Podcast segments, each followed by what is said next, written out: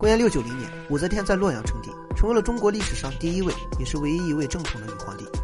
那她到底是如何称帝的呢？为什么会有人说武则天注定成为皇帝呢？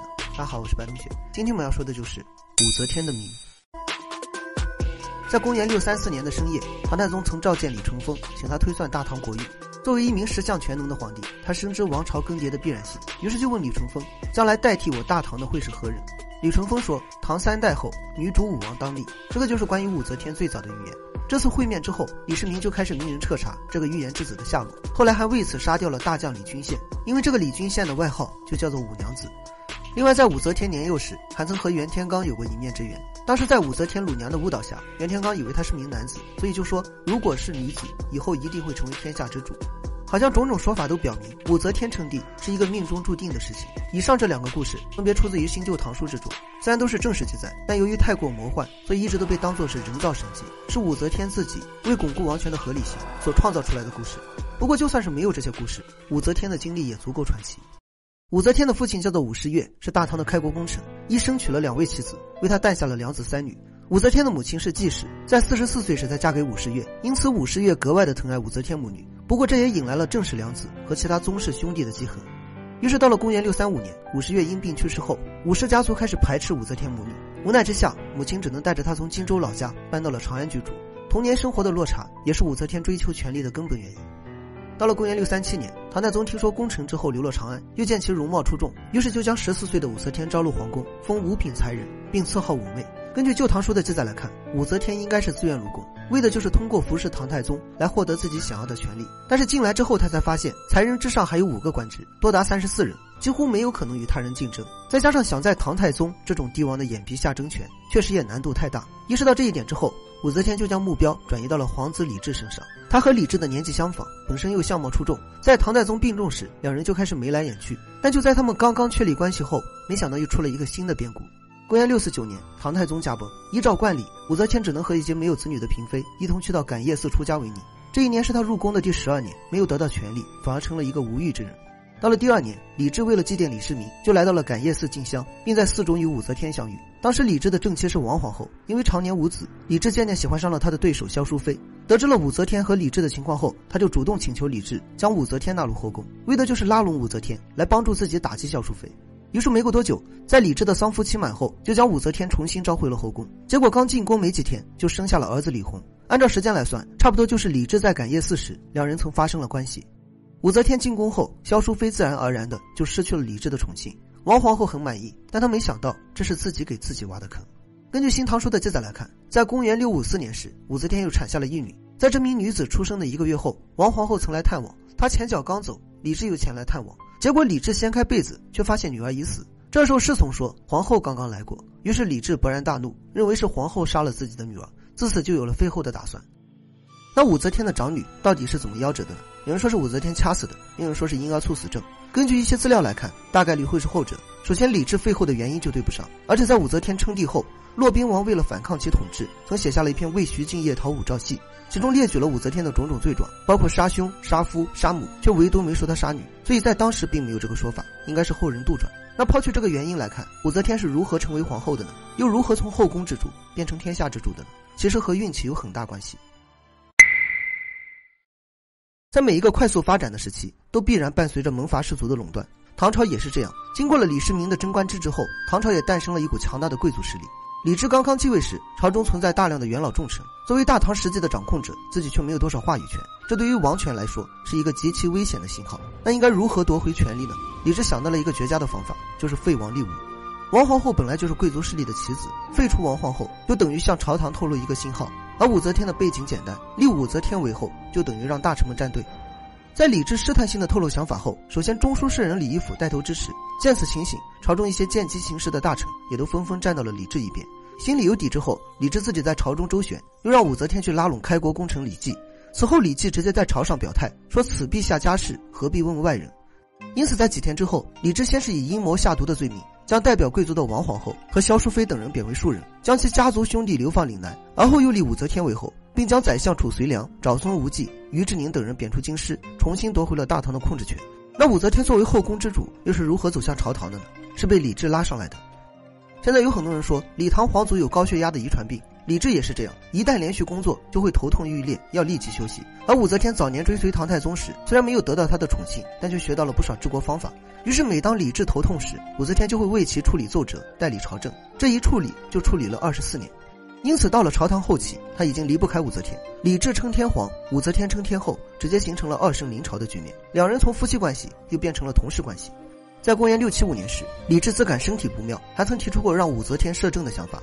那李治就没有防范武则天夺权吗？对他来说，武则天是一个绝佳的托孤大臣。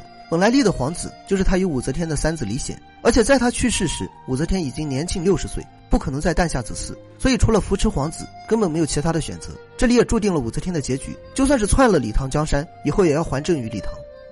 到了公元六八三年，李治因病去世，四天之后，李显继位，史称唐中宗。自己是太后，亲生儿子是皇帝，为什么武则天还要称帝呢？因为权力。武则天一共有四个儿子，分别是李弘、李贤、李显、李旦。其中李弘因病早逝，李贤因与武则天争权，被逼自尽。这里也有诸多争议，因为他二人的早逝，所以皇位才传给了三子李显。但对武则天来说，能让自己安心的不是子嗣，而是自己手中的权力。因此，在李显继位后，武则天依旧在掌握大权。李显不想成为一个傀儡皇帝，但他没有选择与母亲协商合作，也没有与朝中的势力联合。而是选择了最让武则天担心的外戚势力，准备联合自己老婆的亲戚来颠覆母亲的掌控。李显的岳父叫做韦玄贞，原本只是一个参军，仅仅一个月的时间，李显就给他升到了中书令，这是一个宰相官职，俨然就是在向武则天宣战。宰相裴炎曾在朝堂上质问李显，李显却说：“我以天下给韦玄贞，也无不可，难道还吝啬一世忠吗？”听起来很是狂妄。于是，在他继位的第五十五天后，就被武则天废除，随后又扶持了四子李旦继位，史称唐睿宗。这个时候，武则天意识到自己的皇子靠不住，扶持傀儡又有太多的不确定性。想要掌握能让自己安心的权利，就必须剑走偏锋。但一个女人该如何光明正大的走向朝堂呢？首先，她命人在洛阳宫前制造了四个铜轨，分别叫做延恩、申冤、召见、通玄，每个都有不同的作用。其中最重要的就是后面两个，专门用来告密和造神。除此之外，武则天还规定，任何大臣甚至乡野村夫均可告密，而且每个告密者她都会亲自接待。其实这个就是编织罪名的借口。此后，武则天培养了一群酷吏，其中最善于告密的几人还因此创作了一本奇书。这一套操作下来，朝廷上下人人自危，整个长安掀起了一股莫谈国事的风气。之后，武则天又命人在一白石上刻下了“圣母临人，永昌帝业”的字样，然后沉入洛水，再安排人去寻找，号称是在洛水中发现的天使。与此同时，还有一僧人拿出了四卷大圆经，其中称武则天是弥勒佛下凡，命中注定要做天下之主。另外，在这其中还收录了我们熟知的推背图，这也是有关推背图的最早记载。内容为：大序八月，圣明运祥，止歌昌，女主立正齐堂堂，往人来朝龙来访，化清四海，整齐八方。其中这个止歌就是武，意思就是武则天称帝是上天注定的事情。在武则天的威逼利诱下和一通造神封王的操作下，朝中大臣只能默认了他称帝的合理性。这个时期没有权臣，而且他本身还有李治的遗诏。于是，在公元六九零年，武则天登基称帝，并改国号为周，定都洛阳，建立了武周王朝。而后，他又将之前的皇帝李旦重新立为了太子，并赐武姓，正式与李唐皇族撕破了脸皮。武则天称帝后干的第一件事就是清理皇室，先后将李渊、李世民，甚至李治的后代中那些除他所生的所有李唐皇族，全部都屠戮殆尽。这是一个相当残忍的做法，也是封建王朝中每一个开国帝王必须要走的一步路。只要清理的够干净，那以后天下不管是姓李还是姓武，剩下的都是自己的后代。那武则天这个皇帝到底做的怎么样呢？这个不好评价，因为没有可以对比的人。在封建社会中，女人做皇帝和太后垂帘听政，完全就是两个不同的概念。首先，因为他杀掉了太多皇族和名将，致使边疆的防守薄弱，因此版图出现了严重的缩水。在李治时期，唐朝的国土面积达到了一千二百万平方公里，到了武则天退位时，失去了将近三分之一，而且还扶持酷吏，大兴土木。之所以说不好评价，是因为在他称帝后，面临着一个十分尴尬的问题：他应该传位给谁？相同的问题，他曾问过狄仁杰。狄仁杰说：“姑侄之于母子，哪个比较亲近？陛下立儿子，那么千秋万岁后，会在太庙中祭拜；立侄子。”从未听说侄子当了天子，把姑姑供奉在太庙，意思就是你只有一个选择，立自己的亲生儿子。大臣们心里也清楚，武则天和武家的关系本身就不好，立了武家以后能不能进宗庙都不好说，所以不可能立武家人为太子。但问题就在这里，如果朝中大臣确定李显和李旦是继承人，那就可能去扶持太子，自己又没有外戚势力，只能依靠武家的人来帮助自己监视群臣。他必须保持模棱两可的态度，让人们猜不透他到底是传位武家还是传位李家，以此来保持一种均衡的状态。武家的人也不傻，他们作为武则天的工具，如果武则天去世，李家皇子继位，他们肯定会遭受清算，因此只能不断的寻找皇子黑料来博取一线生机。但就在这个时候，又出现了一个新的问题：北方的莫揣可汗又打着弃州复唐的旗号叛乱，为了平息叛乱，他只能召回立宪，将其立为太子，以此来堵住反叛者的嘴。不过这样一来，朝中的势力又再次失衡。如果太子掌权，自己武家一脉极有可能被灭族。于是为了避免这一点，武则天决定让李武合流，他让太子的后代和武家的后代联姻，以此来保证自己一脉的香火。而后又扶持了张易之、张昌宗两兄弟，在太子、武家和大臣之外，培养了第四股势力。这也就是武则天后期所豢养的男宠，其实就等同于皇帝身边的太监。在武则天为政后期，张氏兄弟几乎掌控了整个朝堂，这些人可以帮助武则天排除异己，必要时又可以轻松除掉。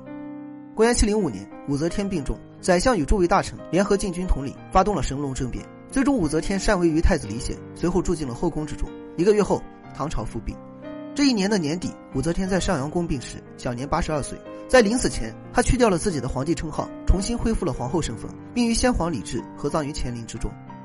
如何能在确定继承人的前提下均衡朝中势力，这是武则天做皇帝时面临的最大难题，所以才说她不好评价。那么今天的内容就到这里了，我是白同学。我们下期再见。